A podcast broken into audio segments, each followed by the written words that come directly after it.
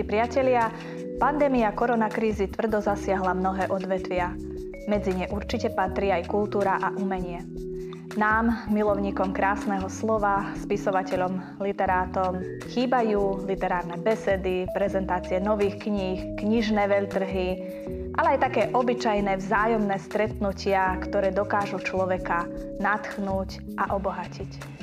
No a preto sme sa v Stredoslovenskom osvetovom stredisku rozhodli pripraviť online formát rozhovory so súčasnými spisovateľmi bansko kraja, ktorých si na jednej strane posvietime na ich život a tvorbu a na druhej strane si vychutnáme ukážky ich literárnej poetiky.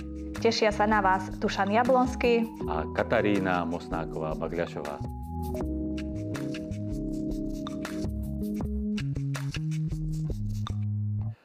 Dnes sa budeme rozprávať s básnikom, spisovateľom, pedagógom Filozofickej fakulty Univerzity Matia Bela v Banskej Bystrici a mojím niekdajším profesorom Slovenčiny, pánom Juliusom Lomenčíkom. Vítaj, Julko, som rád, že si prijal ponuku a prišiel si sem k nám do podkrovia Stredoslovenského osvetového strediska. A dovol mi, keďže si prednedávnom 15. januára oslávil okrúhle jubileum 60 rokov, dovol mi, aby som ti dodatočne k tomuto jubileu pogratuloval. Ďakujem veľmi pekne za pozvanie aj za blahoželanie k životnému jubileu. Srdečne pozdravujem a veľmi rád som, že budem môcť sa podeliť o svojimi skúsenostiami, zážitkami aj svojou tvorbou. Keď som ťa oslovil, tak e, som ťa poprosil, aby si e, vybral zo svojej tvorby e, také moto, ktoré by nejakým spôsobom charakterizovalo teba ako autora a zároveň tak trochu aj tvoju tvorbu. No a spolu sme vybrali v podstate tento citát. Slovo básnika sa žiada zobrať ako soľ a posypať ním život. Pritom s pokorou pokľaknúť a nabrať vody živej na prečistenie ľudského bahna ničoty, a duševnej prázdnoty. E, prečo si vybral práve tieto slova? Ako učiteľ slovenského jazyka a literatúry pomaly končím už 37. školský rok a prešiel som od školskej družiny všetkými stupňami vzdelávania. Je pre mňa nevyhnutný prostriedok práve slovo. Najmä to naše, našské, slovenské slovo. A v súvislosti so slovom básnika som to vybral aj preto, lebo sa mi zdá, že v ostatnom čase sa nám vytráca trošku tá poézia. Áno, ona ako literárny druh sa síce nikdy masovo nečítala, ale predsa len vo verejnom prostredí bolo viac tej poézie. Napríklad tu boli nedelné chvíľky poézie, ktoré už napríklad nie sú slovo nám trošku akoby zosurovelo a pritom práve slovo básnika nám to celé v tom každodennom žití môže zjemniť a na malej ploche nás upozorniť na niečo, čo možno si aj neuvedomujeme a čo prežívame. V tejto súvislosti to trošku doplním ten citát, pretože je to výber z básne, ktorú som napísal úplne spontánne po tom, čo som sa dozvedel že do väčšnosti odišiel skutočný majster slova, vynikajúci slovenský básnik Milan Rúfus. A vtedy som okrem iného ešte napísal Básnik trpko pravdivý a pritom podnecujúci odišiel v priestore zmrazeného času do väčšnej tichej krajiny. Zanechal posolstvo o vstupe do priestoru slova s čistým srdcom a na kolenách, to je citát od neho, a doplnil som s modlitbou ako chlieb každodenný. Takže myslím si, že práve v tomto čase, ktorý je označovaný prívlaskom ako konzumná doba, to slovo básnika je určite potrebné a žiada sa na každý deň ako chlieb každodenný, aby človek v ľuďoch spoznal človeka.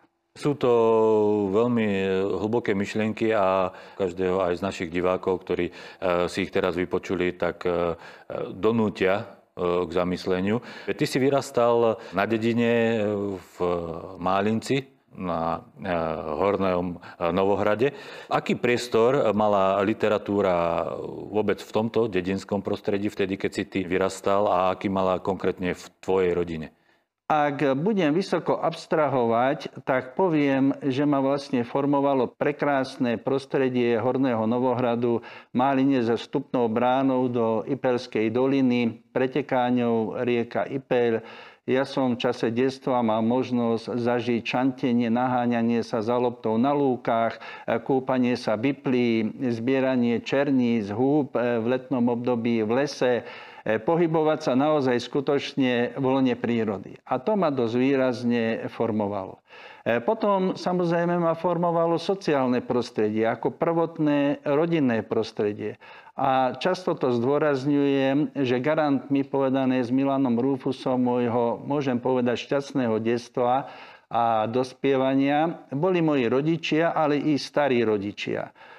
E, otec napríklad nemal ani maturitu, ale mimoriadne rád čítal a sme sa spolu rozprávali nielen o spoločensko-politickej situácii, ale aj o kultúre. Sme s veľkou obľubou sa dívali na televízne inscenácie, ktoré vznikali vtedy na základe literárnej predlohy a hrali tam vynikajúci slovenskí herci. Mali sme vo veľkej obľúbe Jozefa Kronera, Evu Krížikovú a takto by som mohol naozaj venovať. Čiže bolo to napríklad aj prostredníctvom tedajších médií to dramatické umenie, ktoré ešte viac sa umocňovalo v tom rodinnom prostredí, že celá rodina sme radi e, sledovali. No a rád som sa rozprával s otcovým otcom, mojim starým otcom jeho krajčírskej dielni a e, v čase e, detstva napríklad u neho som našiel knižočku od Vladimíra Polívku o Milanovi Rastislavovi Štefánikovi, čo ma mimoriadne zaujalo rodičia, aj starí rodičia ma viedli k tomu, že som rád čítal, samozrejme ako chlapec Verneovky alebo knihy o Vinetuovi a e, taká dobrodružná literatúra Vojtech Zamarovský a podobne. A potom sa to celé ešte výrazne umocnilo najmä na gymnáziu v Poltári, kde som mal vynikajúceho učiteľa e, slovenského jazyka a literatúry Jana Kostúra.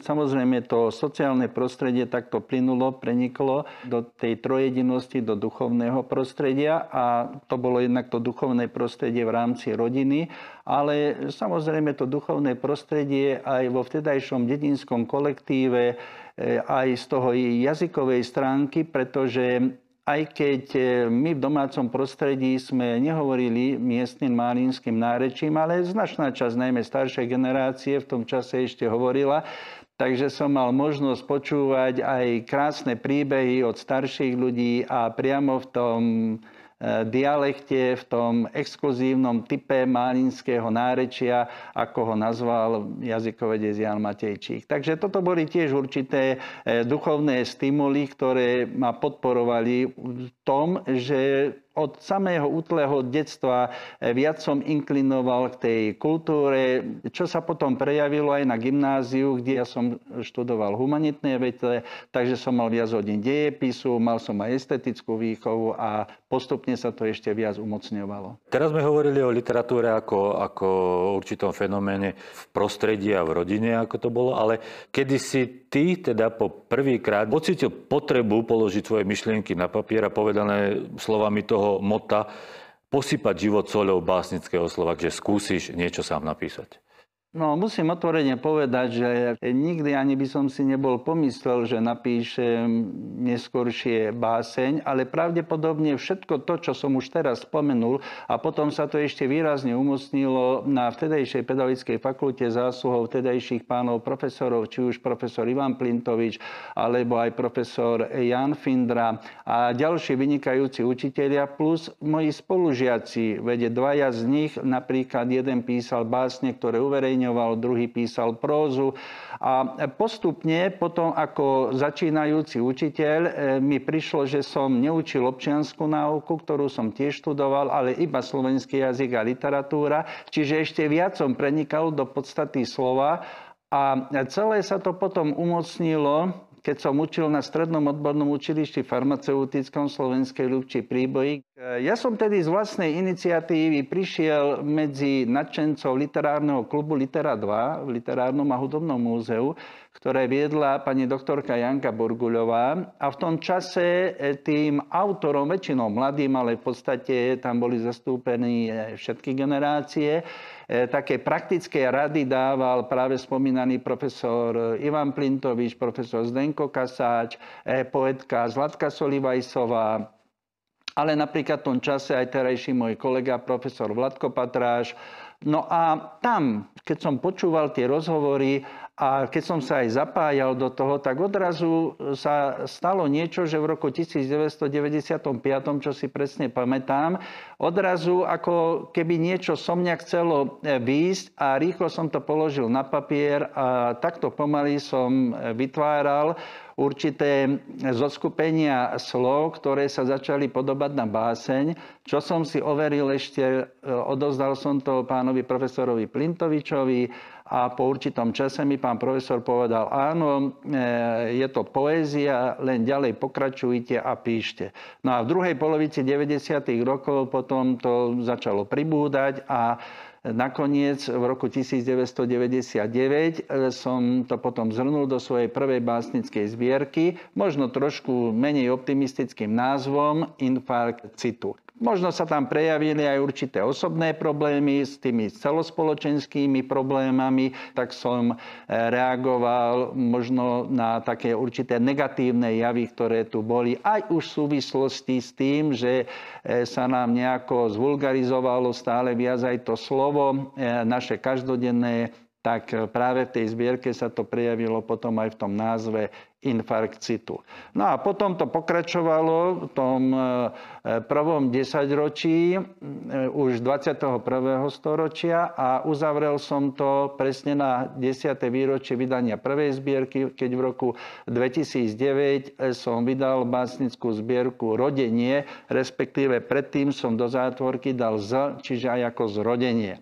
No je to už optimistickejší názov. Napríklad som venoval básen svojmu prvému e, synovi a pod vplyvom poézie Mikuláša Kováča som tak trošku zvolil aj ten názov a rozdelil to potom do takej určitej trojjedinnosti jednotlivé básne, e, ktoré sú už optimistickejšie ladené. Tvoje básne sú, čo sa týka formy, e, v kratšom rozsahu. Sú také úsporné a nie sú nejako obsiahle. A prečo si si zvolil práve túto formu vyjadrenia?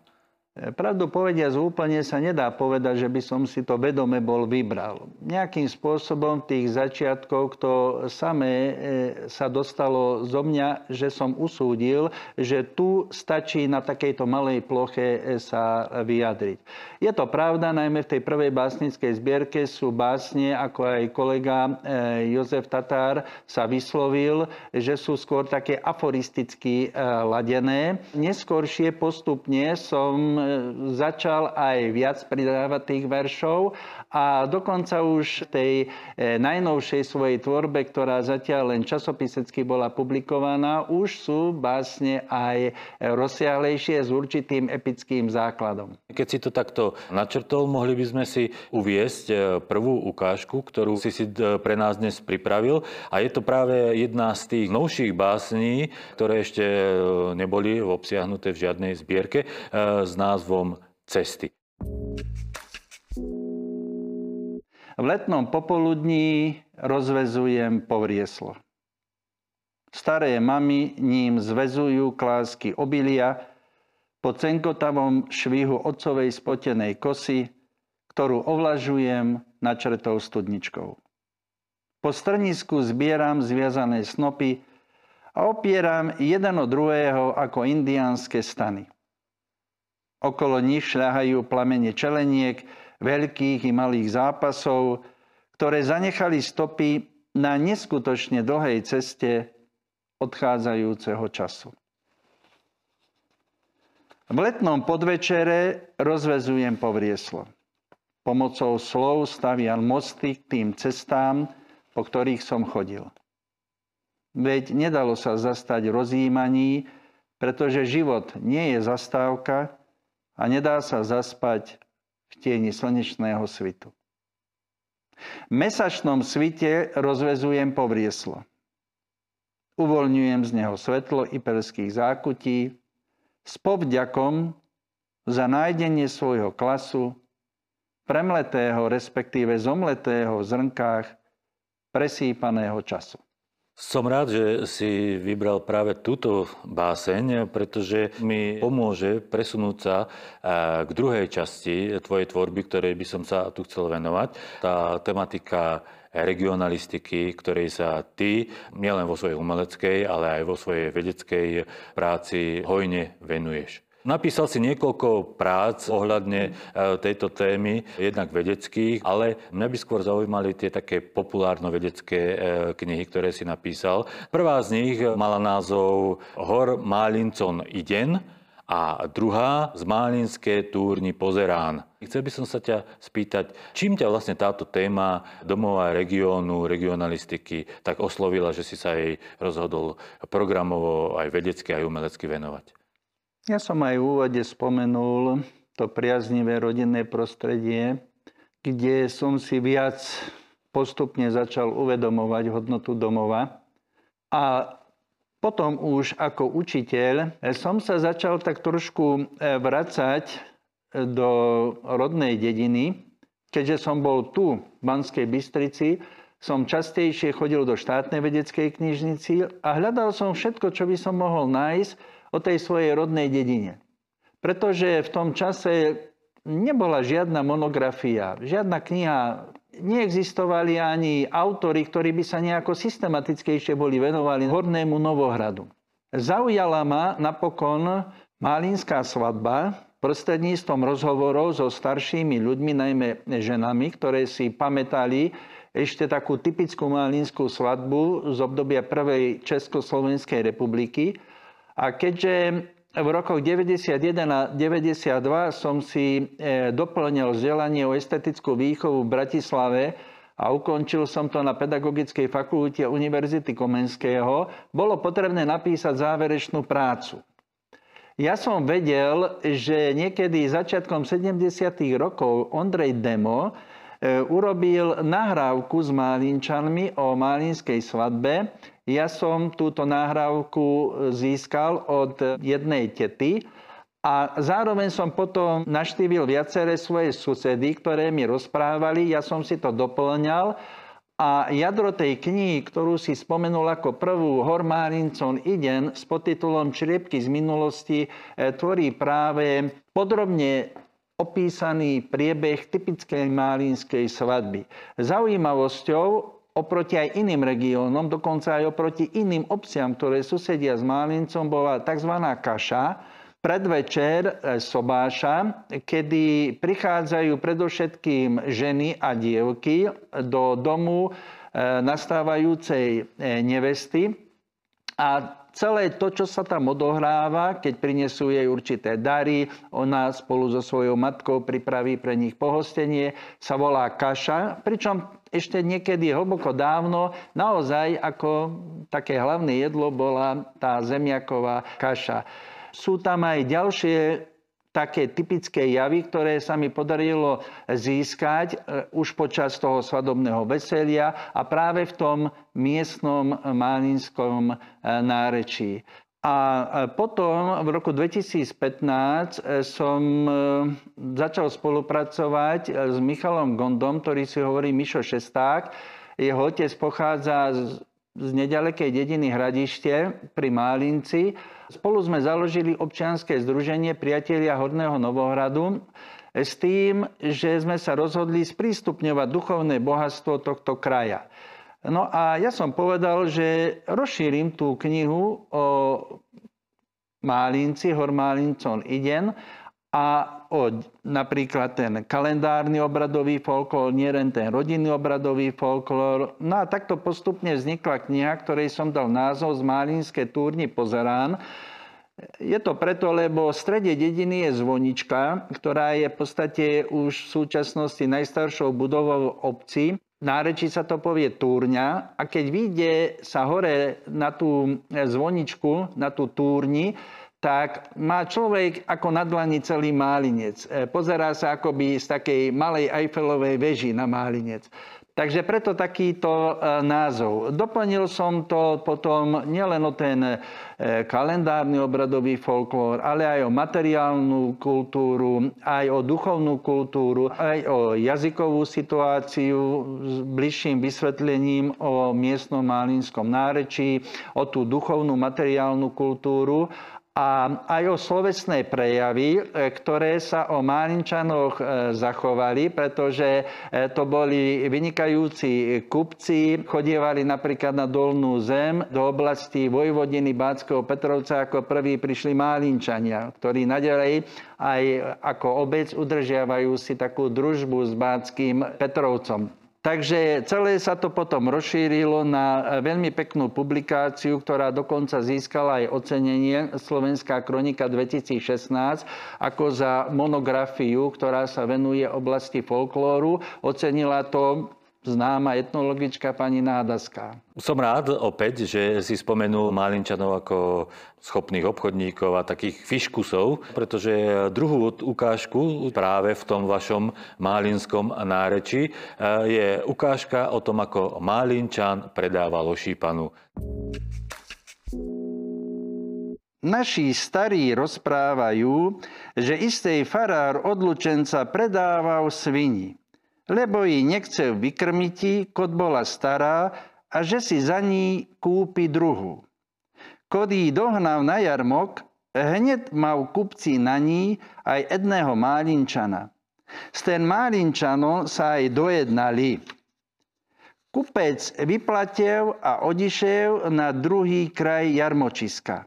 Nakoľko svinia mala aj zvonec na grgu, Málinčan toto zvonec zobral lo a svini dal predávať druhýmu Málinčanovi. Spomínaný pán Farár, keď predal svini Málinčanovi, hneď si šiel hliedati, že by si mesto predanej starej svini dačo do krvníka kúpel. No a natrafil na túto svini, ktorá už zvonec nemala. Zapáčela sa mu a hneď aj kúpel. A ako tak cesto šli domov, aj so slúhom hnali svini a slúha povie.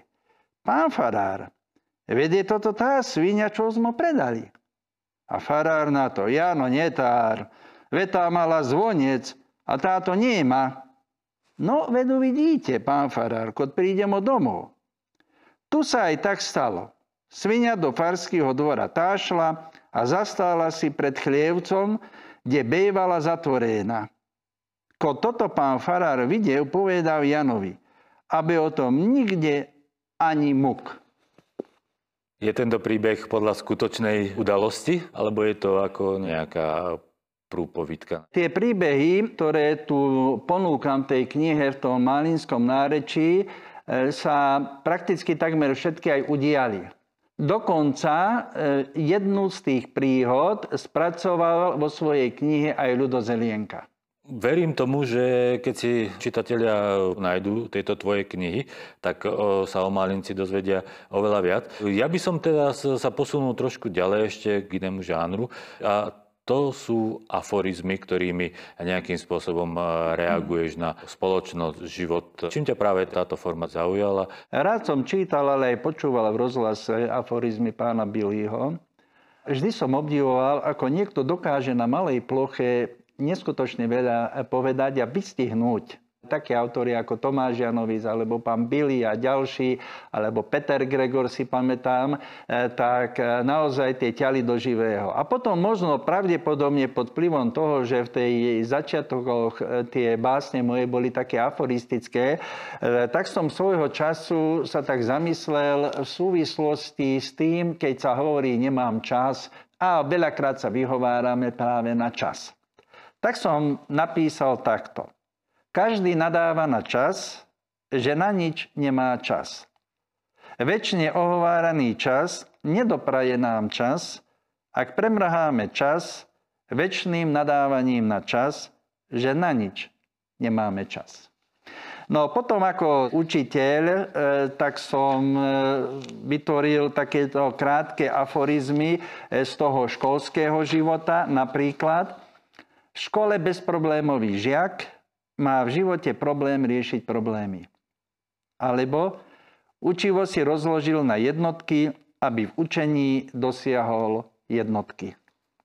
Dosť často počujeme vyjadrenia, život je ťažký. A tak ja som to doplnil. Život je ťažký.